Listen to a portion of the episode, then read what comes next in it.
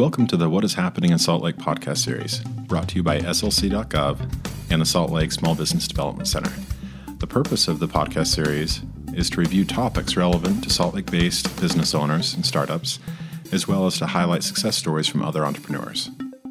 Welcome, everyone, to our second edition of Startup SLC podcast series. This is a series with Salt Lake City Corporation Economic Development Department and the Salt Lake Community College Small Business Development Center. And today we have a very special guest, Mr. Jorge Fierro himself from Rico Brand, here to tell us about Rico and some recent updates to his business and how he's surviving through COVID. So first of all, we'll go around the room and do introductions, and then we'll jump right into it. So I am Roberta Reichelt with Salt Lake City. Yeah, I'm Will Wright with Salt Lake City Economic Development. Peter Collister with the Salt Lake Small Business Development Center. And Jorge Fierro, owner of Rico Brand, owner of Frida Bistro, which is no longer in business, and Rico Catering. I also used to have a little market downtown called Rico Mexico Market.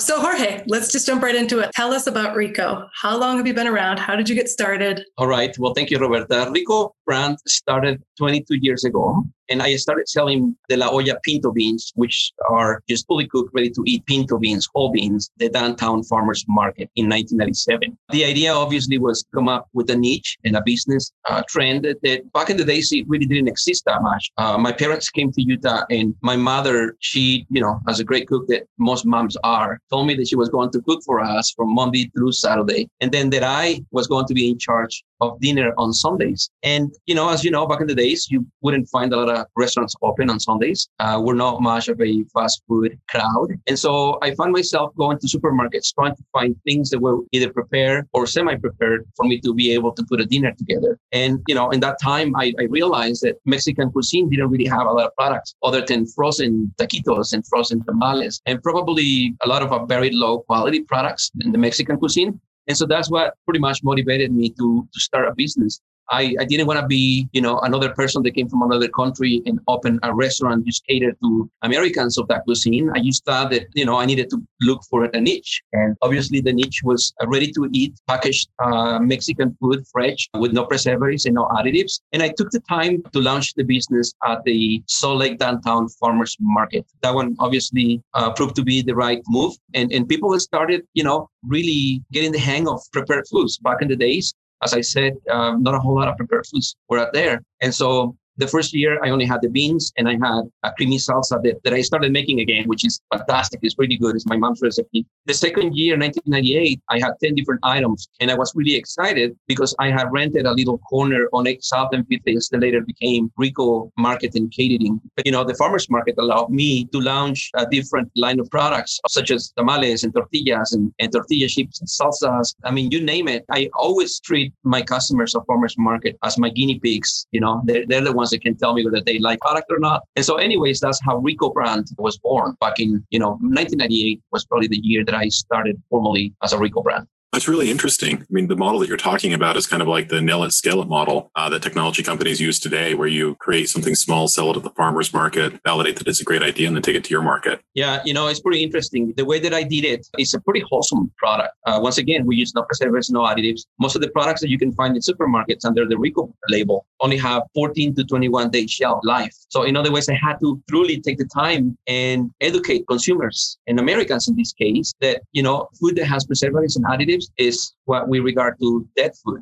You can leave it in your pantry or your refrigerator forever, and you can go back in a month and it's still there, right? Rico, on the other hand, I call it live food, because if you don't consume it within a certain period of time, then that food starts growing mold. And that's what happens with live food. And it's really unique because nowadays I want to scale it, but I can't. I went to see a piece of equipment that would allow me to package everything quickly and with a seal. And the food doesn't behave well. It's really unique. It goes to show you that this is not scalable to a point where you can really become a multi-million-dollar company. You can take the model and take it to another town and open another one over there, right? But it's really unique what we do because everything, as I said, is fresh.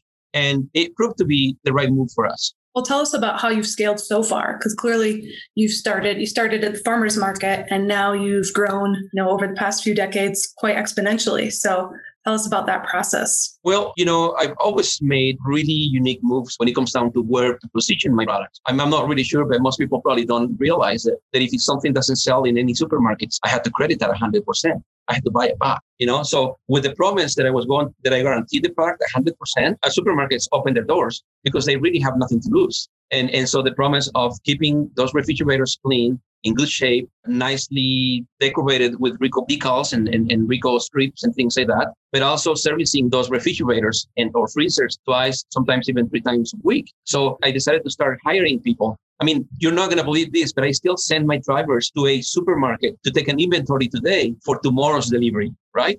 People may think, well, geez, I'm sure that there are, you know, different systems out there that can help you do that. But in reality, as I said, and I call it from the beginning, it's a niche, right? But I have always been very careful, and I have always studied every single market depending on what economical area those markets are found. And that's how I position either more product or less product based on the sales that I think that I'm going to have in that market. And because of the fact that I've been taking my time, I mean, don't forget, it's already 22 years, guys, I started this business. A lot of people and a lot of really successful companies, you know, looked at me and said, well, I mean, after 2 years, you're only making this much. But for me, it's a way of living. This is what I do for a living. This is what my heart is into. I love what I do. And, you know, of course, I would like to make it into a big company. But at the end of the day, you have to do the right thing, right? And so we've grown slowly but surely with the community too. I mean, don't forget the population 20 years ago wasn't as big as it is now. So what I'm doing, and it's really unique though, because people will come to the Rico Market and they bring their kids with them. Now those kids are millennials and they start buying my product because they've been fed that product for many years, right?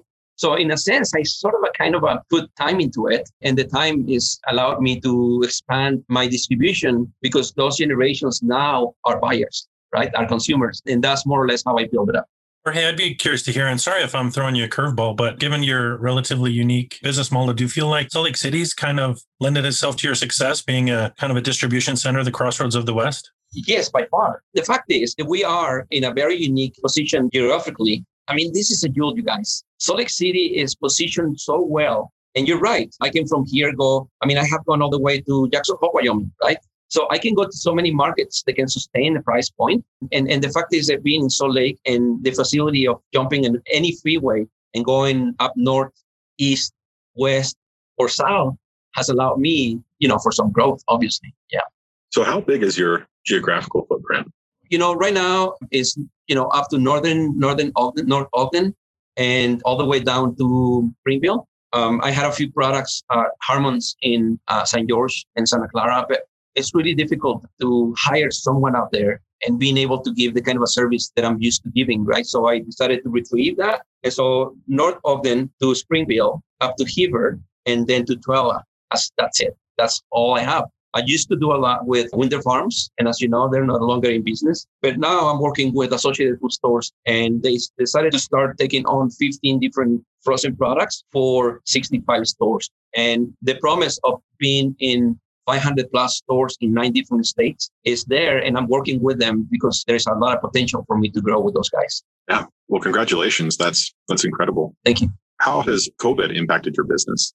You know, I may say that I was probably one of the first companies that had to shut down for 2 weeks and quarantine all my employees.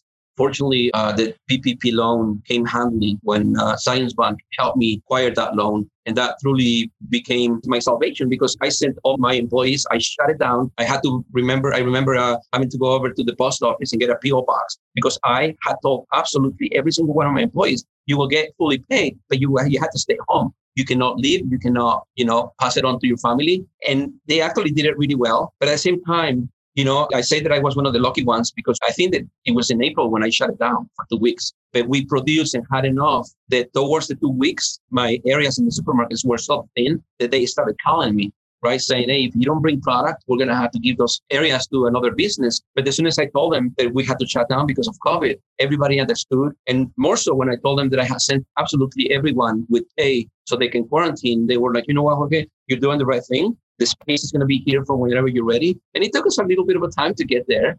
Did I lose money? Of course I did, but I didn't lose one of my employees. And that's the best part of it, my brother. I mean, at the end of the day, doing the right thing, you know, can take you places. Now, at the same time, on the other side, simply because of the fact that the restaurants, a lot of them are shut down, my sales had increased about 30 to 35%.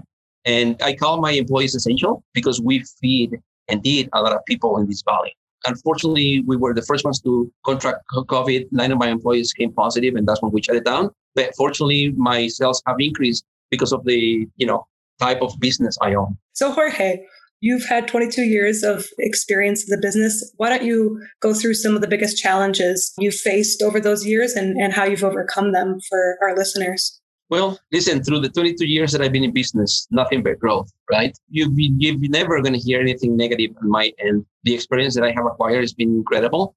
But at the same time, some obstacles have come along the way. And one of them is, you start a business at the farmer's market.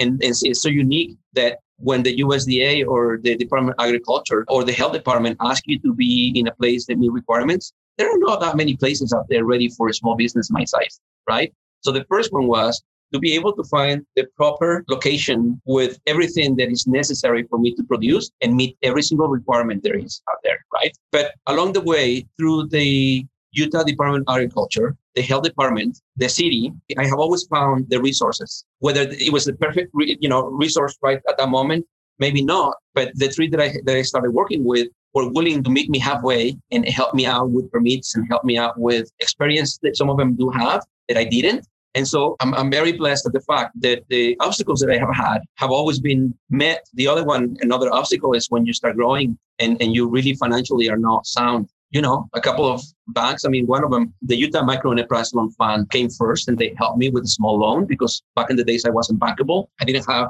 a hefty credit build up and I wasn't bankable. So I went to the Utah Microenterprise Loan Fund. Later I became a board member. And then one time I sat in their credit committee for years to approve loans for a small business. So along the way, the obstacles that I have ever had and issues that I've had, turn them around and with help from different agencies, I was able to overcome those obstacles.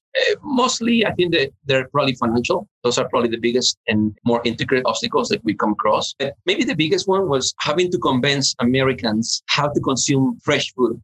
Americans are so used to, as I said, buying things that last forever, or buying something in a fast food restaurant and eat it right away. And so having to train or educate, I should say, Americans of how to consume fresh food is probably one of my biggest obstacles. Because as I said, when the product doesn't sell in supermarkets, I have to guarantee it 100%. And so in the beginning, I end up, donating a lot of my food to the rescue mission and to the shelter. And that was the biggest obstacle. What trends are you seeing in the Salt Lake food space? You've been around a couple of decades. What are things do you see emerging as common on the food scene? Well, I think that's a great question. I started doing the Winter Farmers Market, and I think that people are kind of getting the hang of, we're going back to basics. You have people who have farms and they grow certain items that they know how to grow them well, and they know how to process them, some of them, and even make products for people available. We have a lot more vendors of prepared foods. But at the same time, the vegan population in Utah is growing so much, and they're so aware of what some of us are making. And the new trends are fantastic. People in Utah, believe it or not, are becoming foodies. People really want fresh products. People want products that are grown or raised by local companies. And people are becoming extremely aware of supporting locally owned and operated business in Salt Lake City. Right. I actually was curious about that. You're probably pretty popular with the vegan crowd. Yeah, I am. Almost all your products are, I would think. I am. I teamed up with this kid, James. He owns Seasons. It's a restaurant on 14th South and State Street. And I asked him to make me some vegan cheese for me to make some vegan tamales, queso con rajas. And I announced it to my social media, and the vegans came running to get that tamale. Oh. And they all, saying, "Hey, Jorge, when are you going to get some enchiladas? And when are you going to get some..." Now I'm putting together a list of everything that we made that is vegan. And people are going to be crazy because as I go, I keep on perfecting my dishes. I try to use less animal content on, for instance, Mexican rice. There is no secret that is better when you do it with chicken broth, right? But if you do, then it's not suitable for vegans. And so I decided to find a product that is totally vegan, that gives it the same flavor. And now vegans can have my rice, right? So that's another trend that is happening. We producers are gearing some of our efforts to pretty much cater to every person that comes along and asks for help, right? And vegans are one of them. So you recently moved. So if you could talk a little bit about that and then maybe what you see happening for Rico Brands in the near future.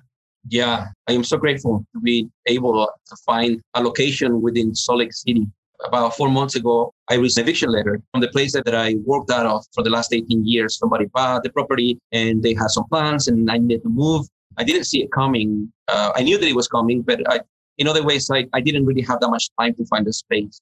And so a good friend of mine, Kathy Stevenson, is a food writer for Salt Lake Tribune, reached out and she wanted to write about it. And because of that, the Pattersons, which they owned Western Foods Services for 50 years, reached out and said, Jorge, because of COVID, we shut down our business and we have a small place, maybe too small for you, but it may work. So I came and looked at it and I ended up making an offer in that building. They were kind enough to accommodate me. And at the end of it, they sold the building. It's pretty much west of downtown. So I'm still in Salt Lake City. I'm very close, even closer to, farmers market. But the great thing about it is that I found a space that fits my needs perfectly. And not only that, though, but financially, I can sustain the price point. And I'm very lucky. Rico Brand now is at 945 Folsom Avenue in Salt Lake City, Utah. I will be able to do an open house where people can just come by and grab a bite and adult beverage and just walk around and see our new space.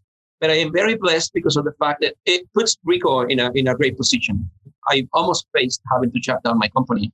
Now I am going to start doing more sales because the building is allowing me to increase my production based on the fact that we only concentrate on Rico Brand. No more Rico Catering and no more Frida Bistro. A lot of people have come, knock on the door and ask if we serve as a restaurant. And I said, no, we don't have enough space for a restaurant. We will eventually, once the Folsom Trail opens and it's fully developed, I may be able to come up with the idea of opening a smaller restaurant in front of the building. But in the meantime, I think that I now can rest assured that if anything were to happen, my wife and my kids and my mother, for that matter, are pretty in good position to own a building, own a business that is so respected. And once again, Utahns know Rico really well, and I'm so proud of it. And I am so blessed and thankful for it. Jorge, can you talk about that a little bit more, about the importance of owning a building? Because like you said, you were, for a few years leading up to the letter that you got, you were kind of just in this period of, this could happen any time now. They could sell the building. I'm at the whim of my landlord. And now you're in a solid location that you own. So talk about how that gives you the confidence to move forward, the sustainability of your business. Let me tell you first, as a small business and as someone that I feel that I have a certain degree of success, one of the mistakes that I made is thinking that I needed bigger and better.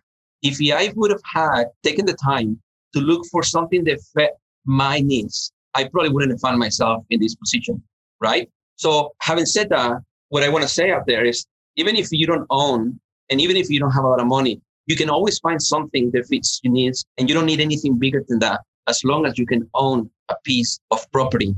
If you can own a piece of property, your business would, triple the value of it, right? But you have to make sure that you tap into programs with economic development, for instance, and try to see what areas are available and exist. There are programs out there that exist. In the beginning, once you start letting things fall where they should, I realized that the programs that the city have, for instance, are incredible. I just couldn't, take the time to, I worry more about making sure that I wouldn't shut my business down instead of trying to say, okay, what kind of programs are there, that I can benefit from?